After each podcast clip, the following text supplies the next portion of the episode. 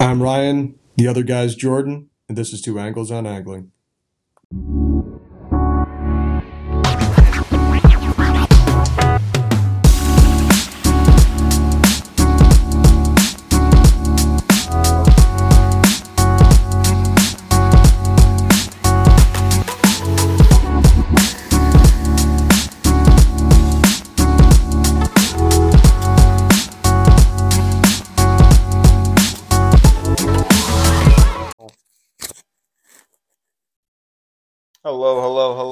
Welcome back to another episode of Two Angles on Angling. This is Jordan with my co host. It's Ryan, guys. What's up?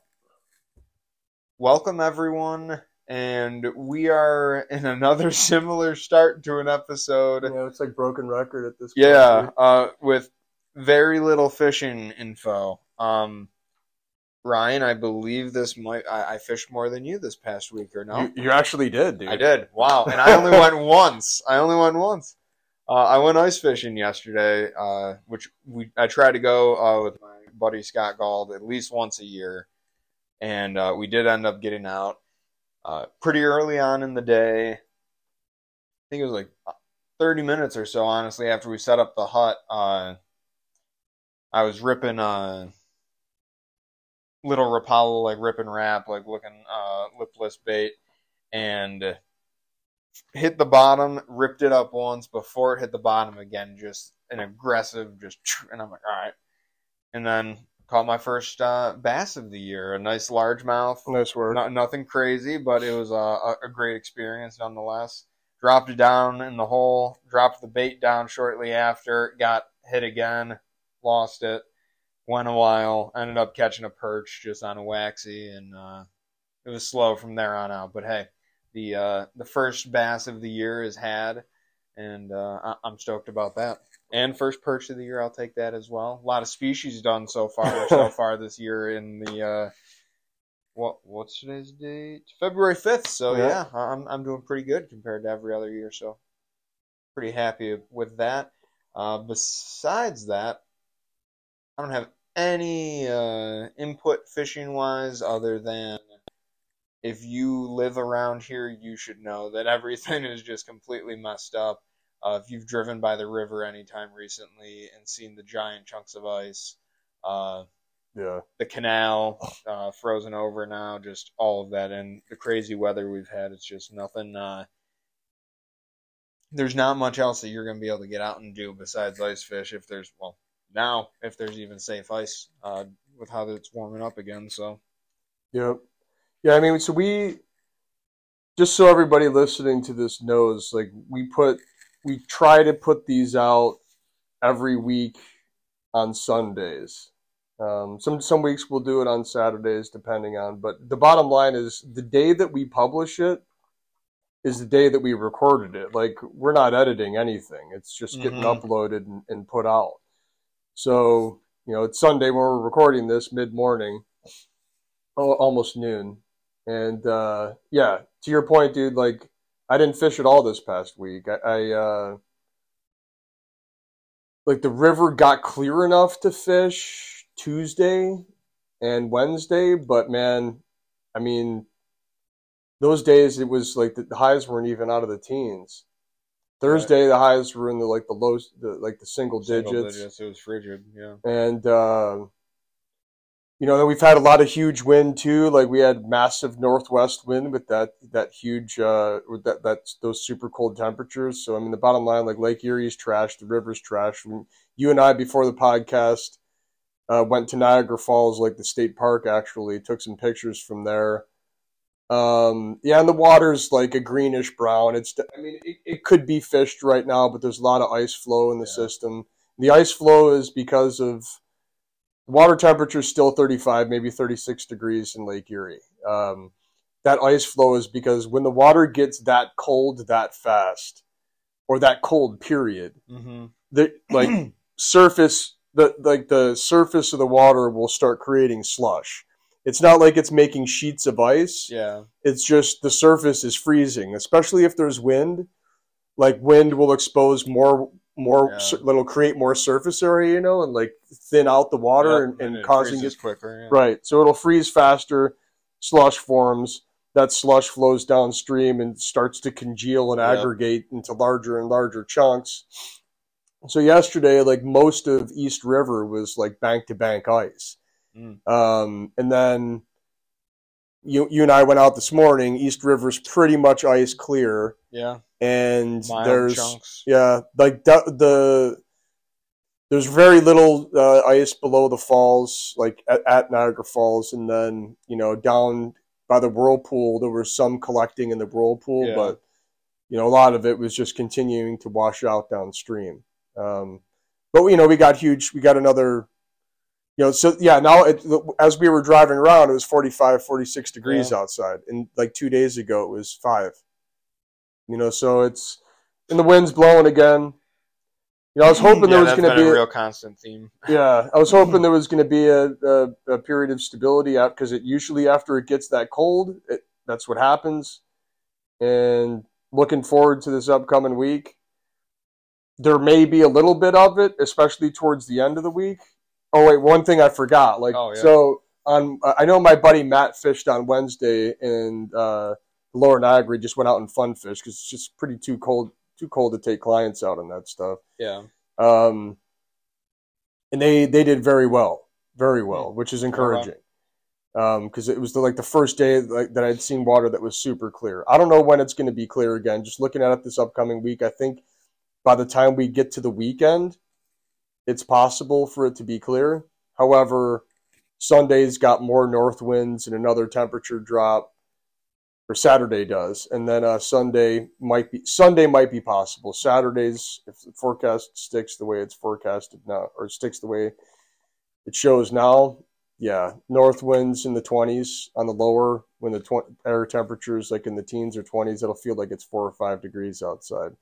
That would make it tough yeah, But, it's not an enjoyable. you know, in the end, I'm sure a lot of like the the walk and wade side of things too, like got super locked up with how cold it got. And then- yeah. The, when we drove back from ice fishing, we were passing a bunch of creeks in there. Yeah, they were. yeah. They They'll probably yeah, thaw over the next few days because you know we at least we have some warmer temperatures Yeah, until and a next lot of weekend. sunlight right now Yeah. as well. So yeah, there just hasn't been uh hasn't been much to be able to do. So I've uh, I've just been you know same things that have been going on, but uh, I'm gonna dive into the the fishing show. Yeah, yeah, real quick because I was- that's I was kind of a actually looking at that the other day. Yeah, that's Yeah. a recap and kind of looking forward for us here as well. So um, February 16th through the 19th at the Niagara Falls Convention Center, there is the Niagara Fishing Expo, and I will have a booth there, booth 106 for JDO Lure Co. I will be selling Ned rig heads, the very same ones that Ryan uses yup, uh, when fishing the upper, the lower Erie. I will be, excuse me, uh, selling swim bait heads, uh, a few different kinds. One's for bigger swim baits, one's more for smallmouth, more finesse style uh, presentations. I'll be selling tube jig heads as well. And I will have a whole host of uh, weedless jigs, skipping jigs, flipping jigs, swim jigs, football jigs, uh, and some bladed jigs for the bass guy for the more largemouth oriented bass guys there as well. Um, but a lot of the jig heads are very multi-species. I will have a lot of good weights. I'll be going from 16th up to 5 eighths. Uh, I'll have a small selection of weights available as well. The ones that Ryan and I use often, the the uh, three quarter and the one ounce ones.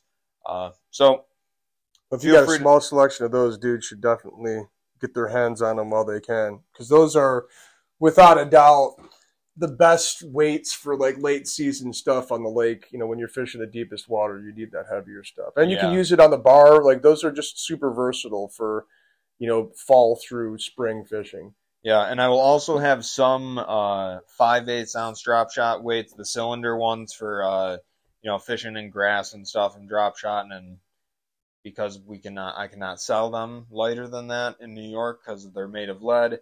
If you if you need it lighter, take side cuts to it and uh, Yep. make it lighter. So uh, have those available as well. We will have a bunch of new merch, uh, hats, new shirts, Ryan. You can see you you've seen the one that I'm Yep, wearing yep. now. This is the new shirt coming Looks out. good. Thank you, thank you. Uh, stickers for JDO and Two Angles on Angling, and yeah, the new site will be launched by then. So I'll be happy to uh, share that with everyone when that comes out, and it'll be on the show notes here as well. But beyond that, beyond the business side of things, there more for the show as well, as I'm doing two seminars, one on Friday and one on Saturday. I do not recall the times exactly right now because I know they just recently got uh, slightly changed. But if you go to the Niagara Fishing Expo website, they have all that lined up. But I will be doing a seminar on finesse bodied baits for bass. And it's m- oriented mainly towards the Western New York smallmouth fishing that we do. And into the St. Lawrence region, it applies as well, obviously. Some of it will apply to largemouth too, which, uh, excuse me, is a little great crossover. But I, I've put a lot of effort and time into it and had people review it, and uh, I- think it'll be very in- informational for people who are in bass fishing who want to maybe learn more about how to fish fish finesse styles, and uh, for newcomers as well because fishing finesse works for everything, and uh, if you want to catch a big smallmouth around here, knowing how to finesse fish is uh, is crucial. So, everyone, feel free to stop into that uh, and listen to that on Friday or Saturday. And after those events, I will be on the fish tank, the hog trough, demonstrating the one of the baits, and then I will come down and then talk about it a little more in depth. So. Uh, probably will choose the Ned rig to go over more in depth because it's, what we're using more times than not when we're fishing for smallmouth. So uh, I'll probably dissect that a bit more for you guys. And the very heads that I'm showing you there, you will be able to come and pick up right at the booth. Uh, same with the seminar. All the swim bait heads I'm showing you in there, you can come pick up at the booth. Uh, tube jig heads and such, so on. So I'm looking forward to it. It's uh, coming up quick, and I, I'm still making lures for it, trying to get prepared. I'm not entirely sure what to expect traffic wise because it's been two years since the show's happened. I've never done an expo this big for my for selling my lures, so it, it'll be a cool learning Yeah. experience and a lot of great networking and connections. So. Uh, look forward to seeing everyone there. Feel free to stop by. If you listen to the podcast, let let me know, please. Yeah. It's great to hear that. Uh, we'll have the stickers there yet again, but it's uh, yeah, I- I'm looking forward to it, man. It's uh, a big step in the right direction. Yeah, I mean, there's four days, dude. I mean, people should definitely go. Yeah, Just to and there's there's and even beyond me, there's so much to learn. There, yeah, and there, there's a lot of different want, there's, yeah. there's a lot of different stuff that's going on there. It's it's uh it's absolutely worthwhile for people to go in and check out. I mean, the ex- the exhibitors are there. yeah, You know, it's it, it is a weird uh it's a weird dynamic, right? Like the uh exhibitions in general. It's like so people pay to to set booths up and and then some people are recruited for to to give seminars and things like that Mhm. but you have guys in there hoping that they're going to generate some business off of it it's kind of like they're they're all local and it's kind of like a farmers market right Yeah. you know like you want to you want to buy local and support local people Yep. well then yeah you got to leave your house and uh yeah, you got to meet local people and do it. I mean, that's the value of of it. It's it's it's a community thing. I mean, it's yeah, the very much so. Niagara Outdoor Expo. It's it's it's it's regional. I mean, there'll be people from, you know, probably some of the uh, Midwest states too. I'd imagine, but in general, it'll be local. So you come in and show your support for local people, and I think you might be surprised which Yeah. what you'll see there. They they usually have uh, some companies that are based out of Ohio and stuff Yeah. as well. So uh, yeah, it, it's a great time. Just regardless, going around, there's everything that, that you would want to like really look at or learn about. You can there, um, and you will run into a lot of knowledgeable people. A lot of the people running the seminars will stay after and talk with you about whatever you need to. If you have questions, uh, it's just a very social thing. So if if you're into fishing and, or wanting to get more into it, it's it's the place to go. And it, regardless, get out of the house for a bit and go there. Yeah, It's exactly. a great change of pace. That's like the- it's the, the winter. There's not a lot going on out happening now. Football's wrapping up here. Get out, go to this. It'll be a it'll be a blast. Totally agree. I'll be there. Uh, definitely stop in Thursday and Friday. Um, I don't know, like I'm booked that Saturday. We'll see if I'm able to fish, and then Sunday um, I fly out to Yeah. take off for vacation. So, but yeah, I'm I'm looking forward to it. Hopefully, seeing some people that I haven't seen in a while. So For sure, for sure. So we have a few things planned for this episode for our deeper side of things. And how did you wanna how did you wanna attack it, Ryan? Um, well, uh, let's start with uh, the stocking conversation Yeah. because it, it, it can be a quick one. It's just kind of a, bu- a bullet point Okay. or a for sure. series of things that I want to, points that I want to get out there, questions that I want to ask. I've had, you and I talked about this a little bit before we did the podcast, and um, I had a longer conversation with one of my friends about it uh, yesterday and the day before. Um, okay, so let's let's go back a ways, just to tell the story of of salmon and just general stocking. I'm not going to get super into it. Just in the 1860s, a pelagic herring showed up in the Great Lakes, an invasive species called the alewife. Okay, showed up in Lake Ontario. It's it's in all the Great Lakes, you know, in, in various numbers. But Lake Ontario's unique and interesting because um, it's real deep and uh, there is there there's some shelves and there's major tributaries that feed into it right so um, to combat these invasive species because there'd be huge fish kills and i can even remember as young as like when i was in the 80s like in the early 80s man i was uh, you'd every once in a while in super cold winters where you'd have like ice flow like down east river where, near where i lived like you'd see like almost bank to bank massive numbers of alewives floating, floating downstream, like huge fish kills. Um, and there used to be huge fish kills on, you know, they'd wash up on beaches. You can Google pictures of this. But anyway, that's why we, so eventually scientists got together. They decided to stock king salmon, follow, you know, cohos, later steelhead and brown trout. Um, but they, they stock these things to combat invasives. And then they, you know, the king is the main eater of the alewife, supposedly and the other three fish just add diversity to the system. So they're all stocked. Okay. Um, now, depending on where you read, I don't know the answer to this question, but depending on who you listen to, where you read it, and the information is scant because there hasn't been much research on it, there, there's some level of natural reproduction that takes place from all these fish, meaning they'll run up the rivers to spawn lay eggs, those eggs get fertilized, fry will hatch and actually live, and they'll make it. Okay. Mhm. People claim that this happens uh, very frequently in a bunch of places. The inf- like the actual real data on it, like how much it actually happens, is questionable to say the least. Um, politically motivated in some instances, I think, where the, those numbers come from. But in the end, why should the reproduction actually work? Like this is not their native environment. Salmon are from the Pacific Northwest. Steelhead are from the Pacific Northwest. Brown trout are from, we've had this conversation a couple Yeah. weeks ago, Iceland, you know, the UK, basically like that, that kind of northern shelf around the Nordic countries area uh, into nor- like Northern Europe and the Caucasus. So they shouldn't be able to survive. If they can, great, you know, but th- that's, that's, they're, they're there to eat alewives supposedly and create more diversity. Okay, so beyond that, the uh, so all these things are stocked, right? And they're stocked based on some sort of distribution plan at various points throughout uh, Lake Ontario.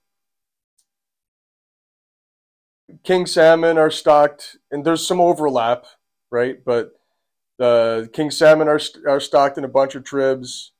Brown trout are stocked on some of the same tribs, and then some additional tribs steelhead are stocked on some of the same stri- tribs and additional ones. And then Lakers, same thing. Okay.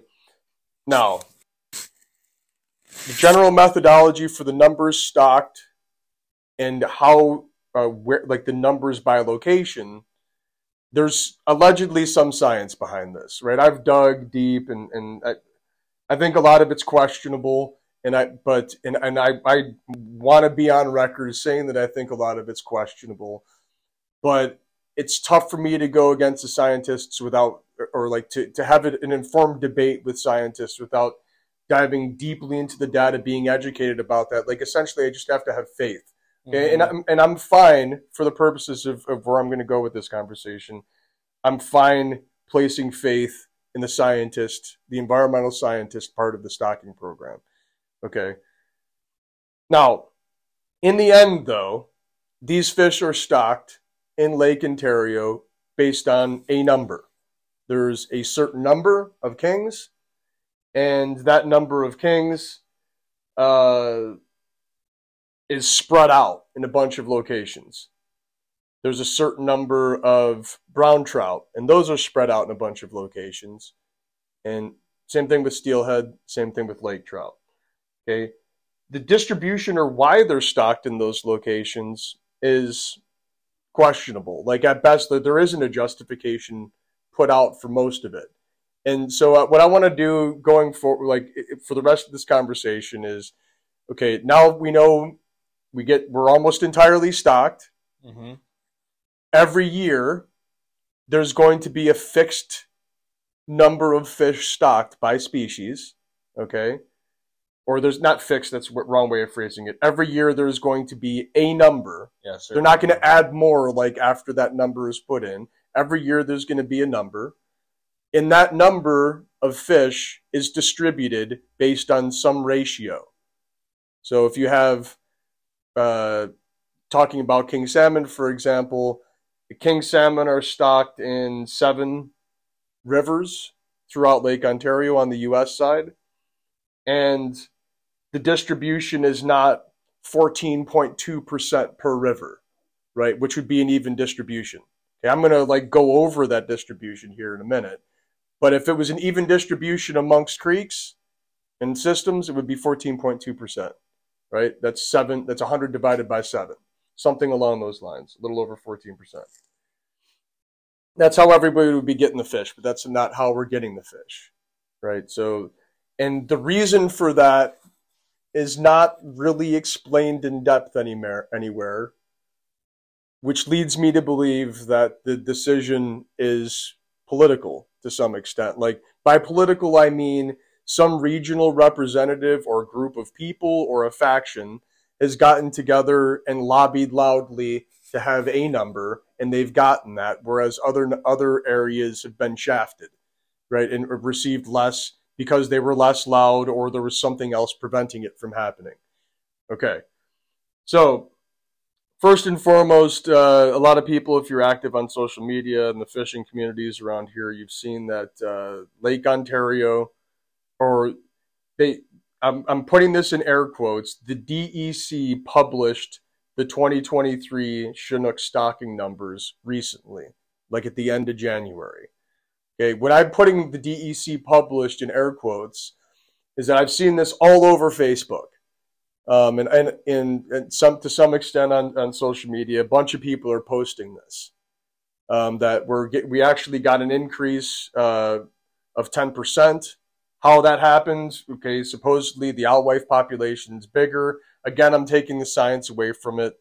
I just want to talk about the ratios. I think the science is very important but I don't have another scientist in here to have this debate with. I just want to have a rational discussion about ratios. Um, so Lake Ontario is getting more kings in 2023. Great.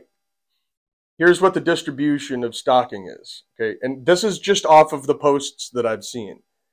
As a quick like side note to this, I went through the DEC's website, and on there nowhere on the DEC's website does the DEC or did the DEC formally publish that increase? I didn't see it anywhere. The only place that I've actually seen it are the minutes of the Lake Ontario Fishery Advisory Panel meeting from January 17th, 2023 at Holiday Inn in Webster uh, on that day. January 17th, 2023 at the Holiday Inn in Webster, the Lake Ontario Fishery Advisories Panel. There's an agenda that's hung on the DEC's website. And in there, somebody took the minutes of that and published these new stocking numbers. Okay, I don't know if that's an official DEC number or not. You know, I just know that people have been sharing it all over the internet like it's gospel, and I don't know for sure whether or not it's gospel because I haven't seen it in anything that says this is official. It just there's a bunch of people saying that it is, but it's not something directly from the DEC yeah. saying that it is. Okay. What a lot of people are mentioning though uh, that using as a reference doc is there is a Lake Ontario salmon and trout stocking strategy from 2022 to 2026. It's their strategy, and I'll put that in the show notes. In there, that's a DEC document, and in there they discuss the stocking numbers from 2022 to 2026. Okay, so the 2022 to 2026 numbers are a different ratio. And I'll go through this in, in a minute, uh, what those are going to be. So, do you have any questions at this point, man? Do you understand where I'm going with this? I, do. We did glaze over this earlier as well a bit, so I, am I'm, I'm okay on par with everything so far. Okay, yes. so j- just to summarize, random posts in a bunch of different locations on social media stating that the 20, that the DEC came out with 2023 stocking numbers. Yep. Although I was not able to find it on anything other than a fishery advisory panel minutes. I haven't seen anything official come out of the DEC. Not seeing it anywhere. But allegedly, we're getting more kings, 10% more. Okay. Fact number one. Fact number two. There is a ratio of king salmon, steelhead, brown trout, lake trout, and coho salmon stocking spread across a bunch of tributaries of Lake Ontario.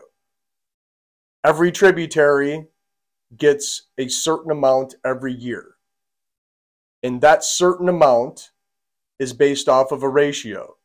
There is a let, let's say that in 2023 not let's say here's the, here's the first number.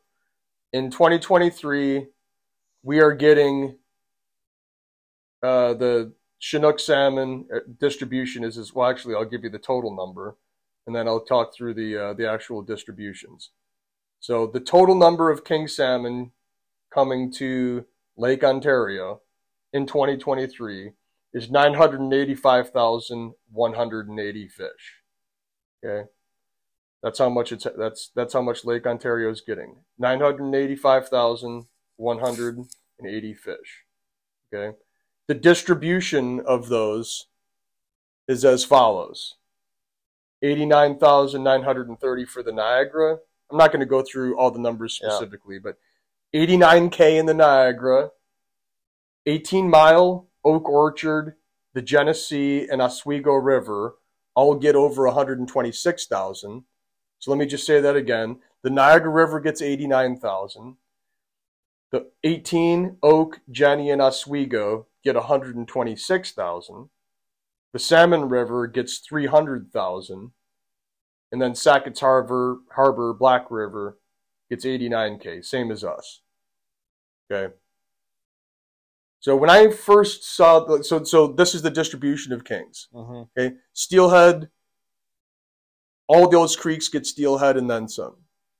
Okay, uh, and same thing with brown trout. Mm-hmm. There's a couple of these creeks that don't get brown trout, but um, but they're all put into Lake Ontario off of a distribution very similar to that. Okay.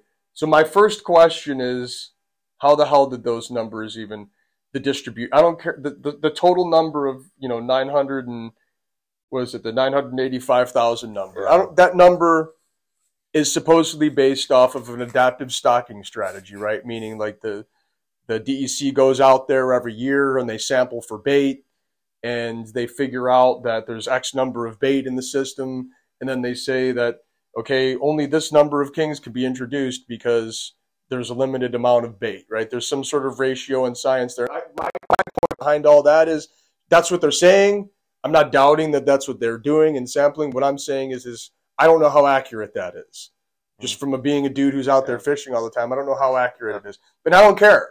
I'm, I'm willing to accept the fact that based on budget, based on a, kin- a constraint, because budget is a constraint. So based on a constraint, what the new, what New York State can commit to for the next bunch of years is something like 985,000 kings. Okay, got it. If that's the fixed number, roger that. So now I'm going to, if you go down to the distribution of those fish, though, why the hell does the Niagara River get 9%? The eight, 18 Oak, the Genny, and Oswego all get 12%. So that's like 50% of the total stocking is between those Yeah. four rivers. The Salmon River gets 30% of all the fish. And then Sackets Harbor over in the east, they, almost. they they get the same as us. So where did those numbers come from? Like how did that distribution occur? Right? Okay. And I've been I've been like making some phone calls and trying to figure this out. And first and foremost, with the DEC, with their one line uh, to accommodate for this, and I want to read it directly off of uh, off of their site. Hold on. No, that's not it. They had a they had a, a they have a great quote on one of their um on one of their reports. And I'll try to find it later, but here, hold on. Chinook stand. Okay.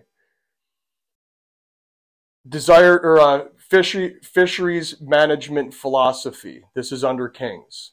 Chinook salmon provide the primary fishery in Lake Ontario and are an important component of the fall tributary fishery.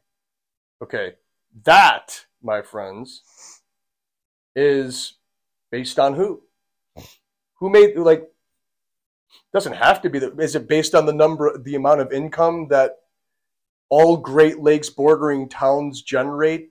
They uh, is it because of kings? Is that what we're saying? Or are, are we saying that we built it so they came? Or are they coming strictly for kings? Are they coming to fish just Lake Ontario? Like, why, like, where does that claim come from that Chinook salmon provide the primary fishery? Because basically, what that is saying is that our resource allocation is going to lead heavy on toward kings because kings are the main draw to Lake Ontario. It doesn't have to be that way. Mm-hmm. D- does the fish lend itself to being that way? Sure, whatever. But okay, so that's just one thing I think is worth questioning. Because some people want to come here and catch huge brown trout. Yeah. You know, some people want to catch here and catch cohos. I mean, arguably, cohos you can catch more of and their meat tastes better and they cook better than a king. You know, and I don't think that's even up for debate. And most people that really eat fish as circles, like they would rather, you know, maybe it is. It's it's subjective, but whatever. Um, lots of people like giant, giant lake trout. You know, people come from all over the planet to go fish Superior for giant lake trout. You know, people can come here to fish kings. They can fi- fish a whole diversity of creatures, but whatever. But for whatever reason, so our, our DEC is calling, and it's because it's people have lobbied for this. Chinook uh, salmon provide the primary fishery. Okay, so that, that's just some of the background there. Kings are the boss for Lake Ontario, so all decisions that we make in stocking should be really focused on kings. Okay, so okay, I got it. So why is the lower Niagara only getting nine percent? And desired outcome of Chinook salmon stocking provided sufficient adult returns to the Salmon River hatchery so that Chinook salmon egg take targets can be met for all Lake Ontario stocking sites. Now, that bullet mean that so that's the justification of why the Salmon River gets 300,000 fish and every 30% of the stocking, and why the other uh, the others get way less. So the justification there is that.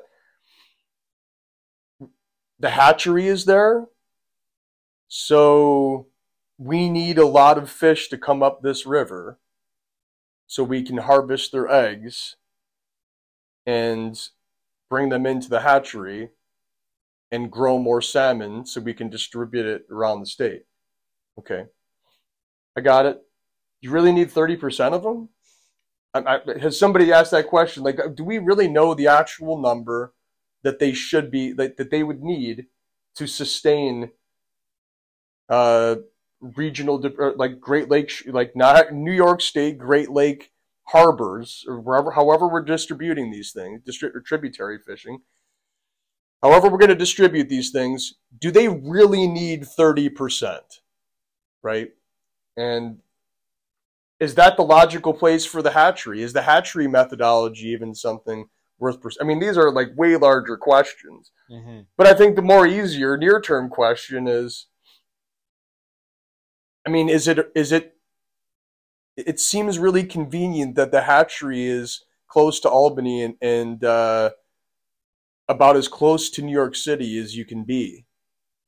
Um, it's real close to Albany, where the state capital, where the DEC works, and the, all the leadership of our state is there.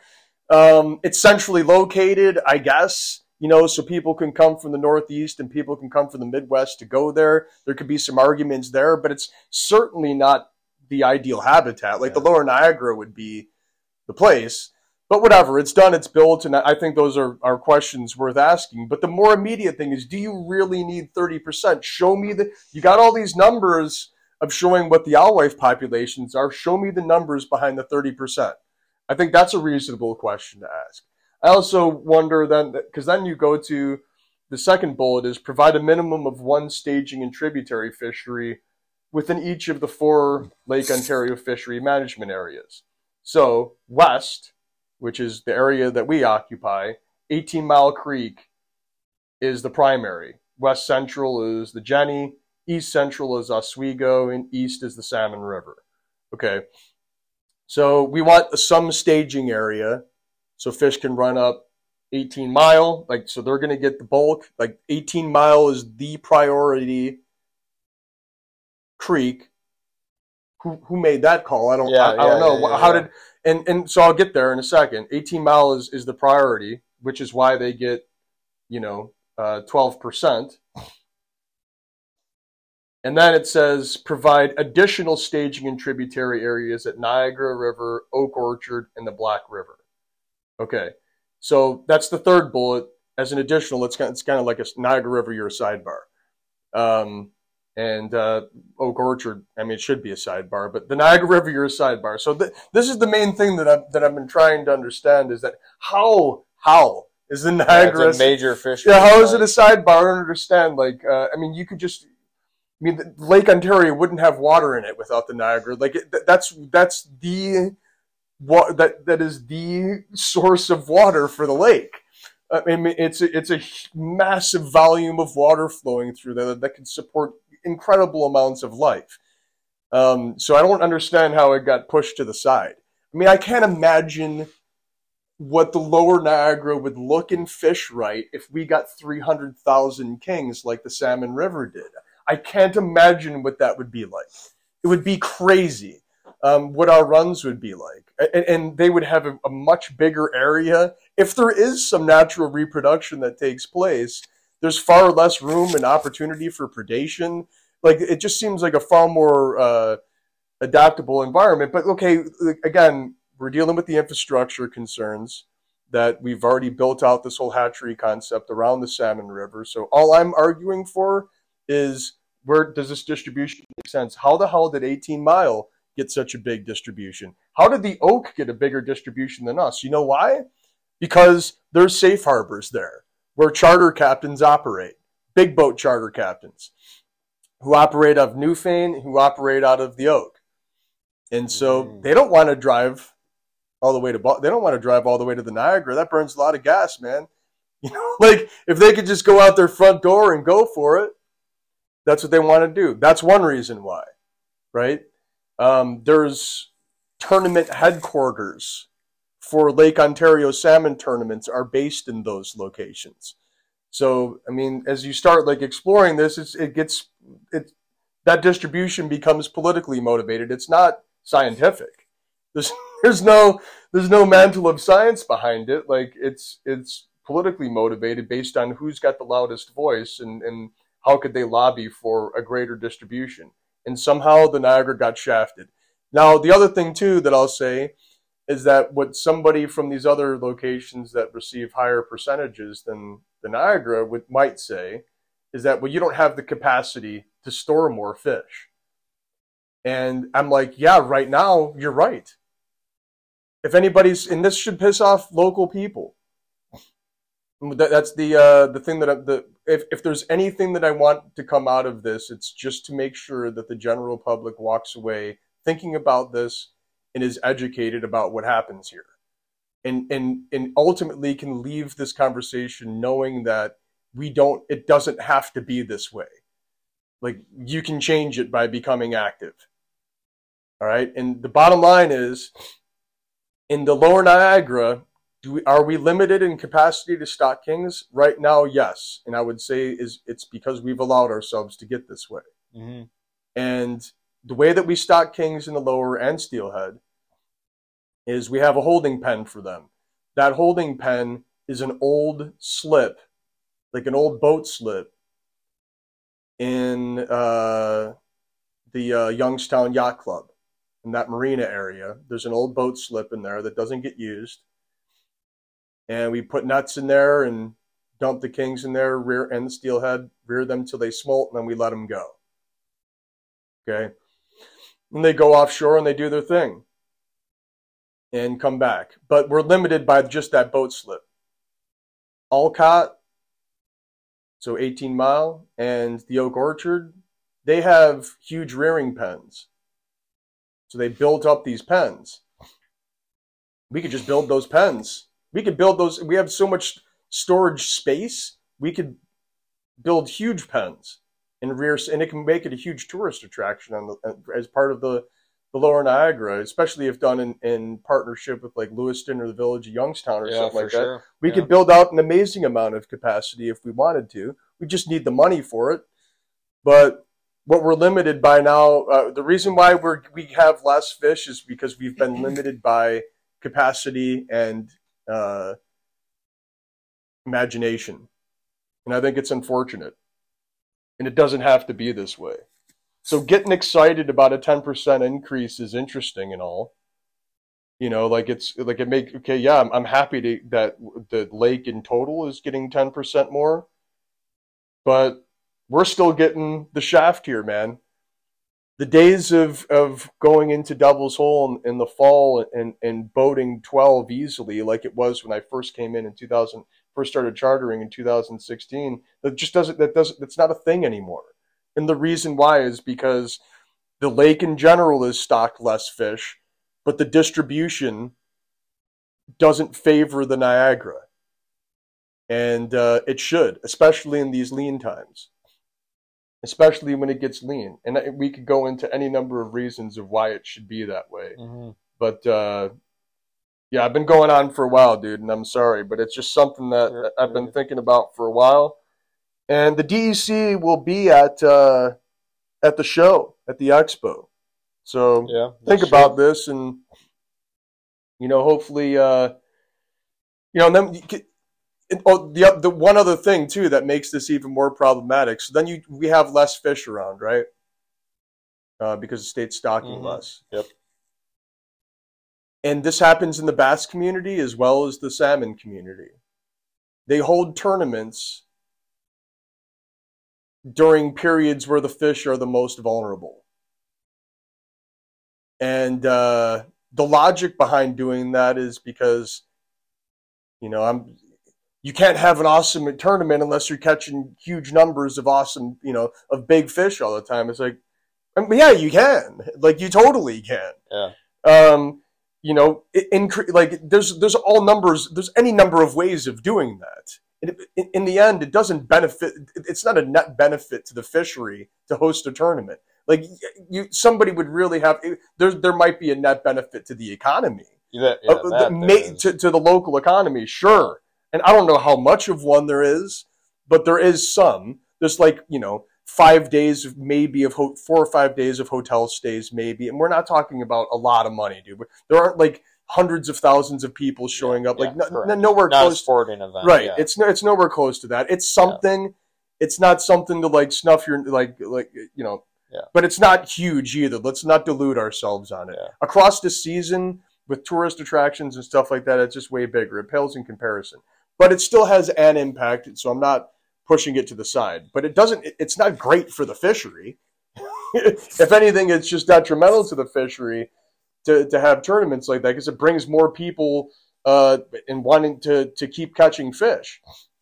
You know, you can bring more and more crowds in, and then it increases fish mortality when you do it during these vulnerable periods.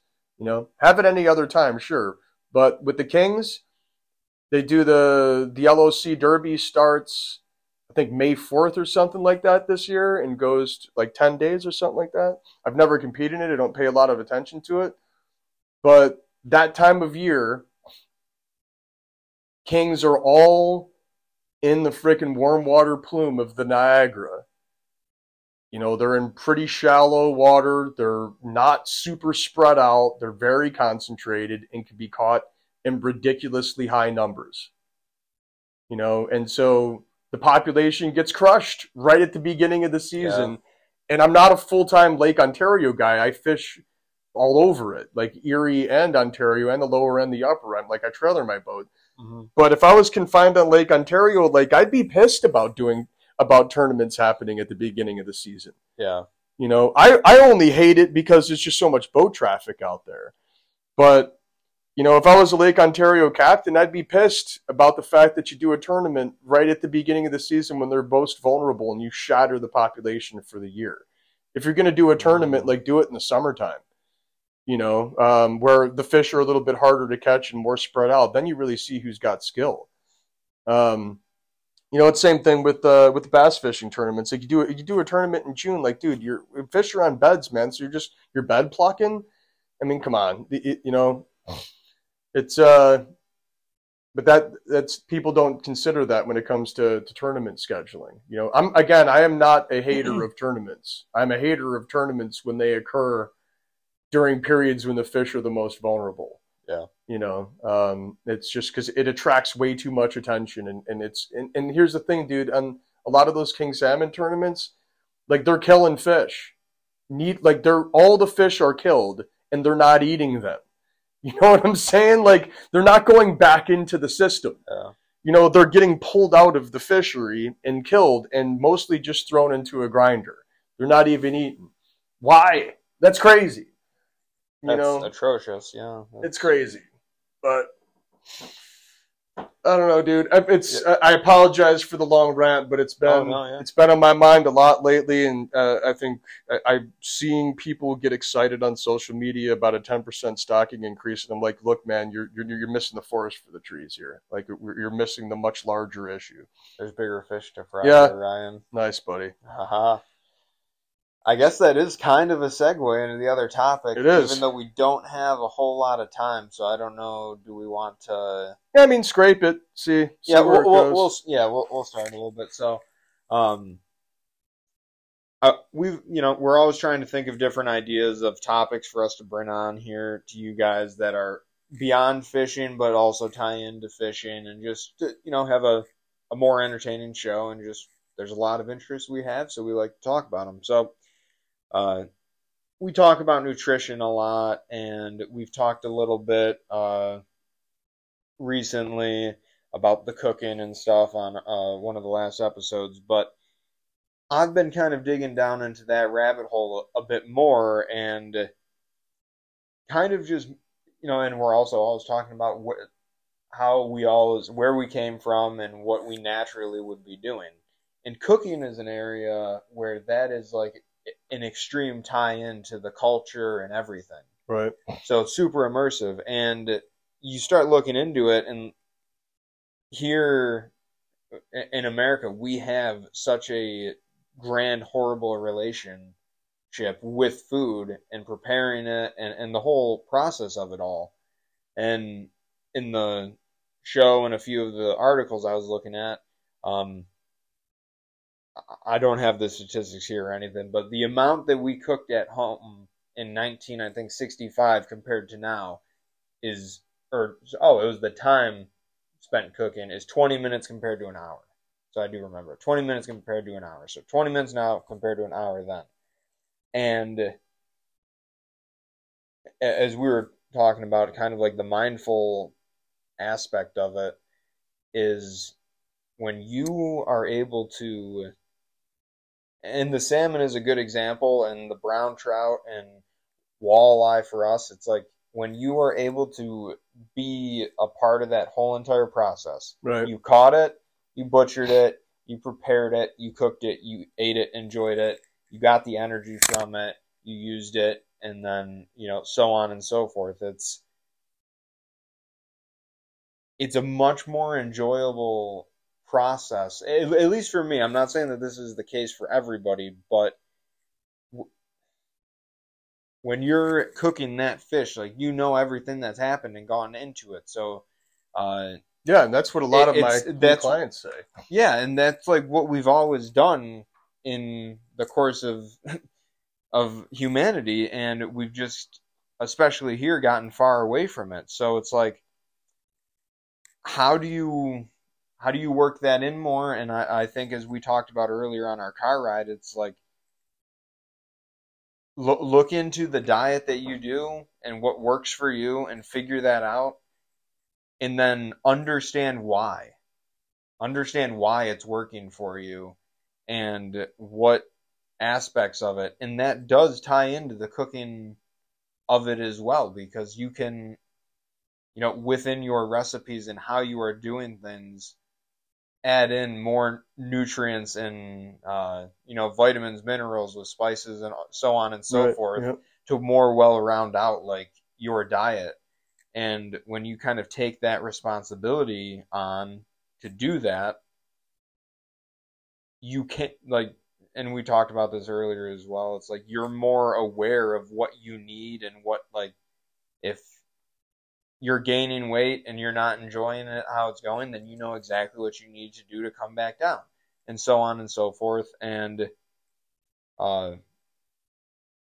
sorry i know i'm kind of just going on No, what- what I- on a we're- we're- here, Part of what you and I talked about, though, this in this connection to the food stuff is, uh, when you make a conversion. Okay, it is it, it it's just there there isn't enough wild game out there to accommodate human beings on Yeah. this planet. So, but but you should make it a priority every once in a while to see what it's all about to get your own. That's the first point that you're making. Either hunting it or fishing it and catching it. Like you should just see what that is because that's what we always used to do. Um, and I think it's a it's important to reacquaint yourself with that pri- primordial side of existence for all the things that you mentioned. It keeps you uh, better connected to your environment. Mhm. Um, but the the general sense of, of eating, though, it just goes back to a rule that you and I have, have talked to a lot uh, about a lot is when you start eating like just whole stuff, like Yeah. animals, mostly animals, man. Like, you know, I would eat animals or eggs, like, like things that come out of animals. That should be like if that when that, when you when that becomes the base of of your diet, and then you add in you know, uh, whatever vegetables you want here and there, like tubers or starch or whatever, but like things that come out of the ground, right? Whole things that come out of the ground or animals.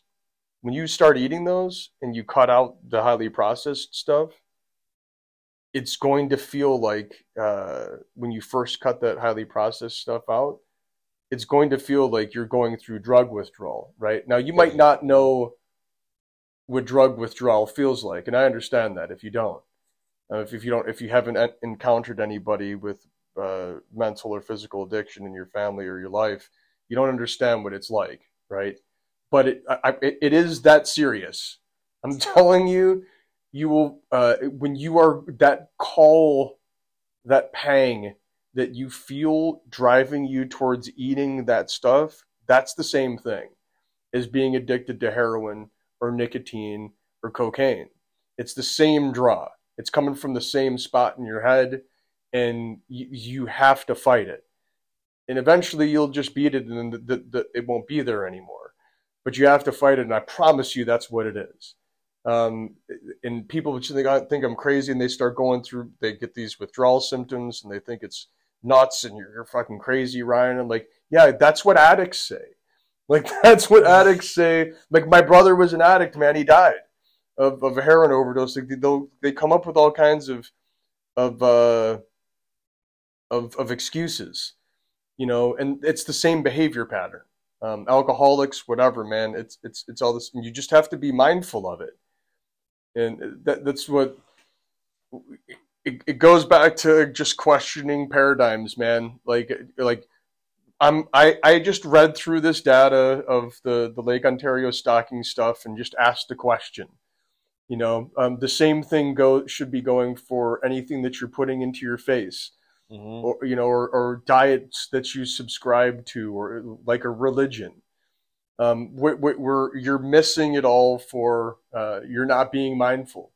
You're just you're, yeah, you're, you're, you're taking something and carrying you're carrying the water for an idea that you didn't come up with, nor are you fully uh, fully aware of how it got there. Yeah, you're accepting it without having any idea why you are and how it's affecting you yeah. by accepting it. Exactly. Because most of the foods that we eat in the United States, I don't think there's anything wrong with them. Like, look, we, we have a a food surplus here. The danger with the kind of food that we have, the danger is is that it's more like a drug than it's like food.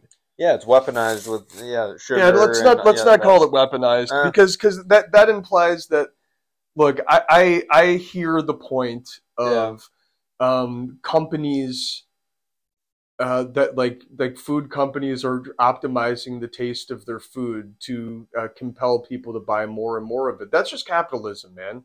That's yeah. that that's uh, like y- you could say that um, you know um, that where it comes down to, in my opinion, is that people are looking for ways to absolve themselves of personal responsibility. Yeah, you know, like look. W- you could you could judge capitalism for all you want. Like you're basically complaining about that a, a food company is engineering a product to make it more and more compelling for you to eat.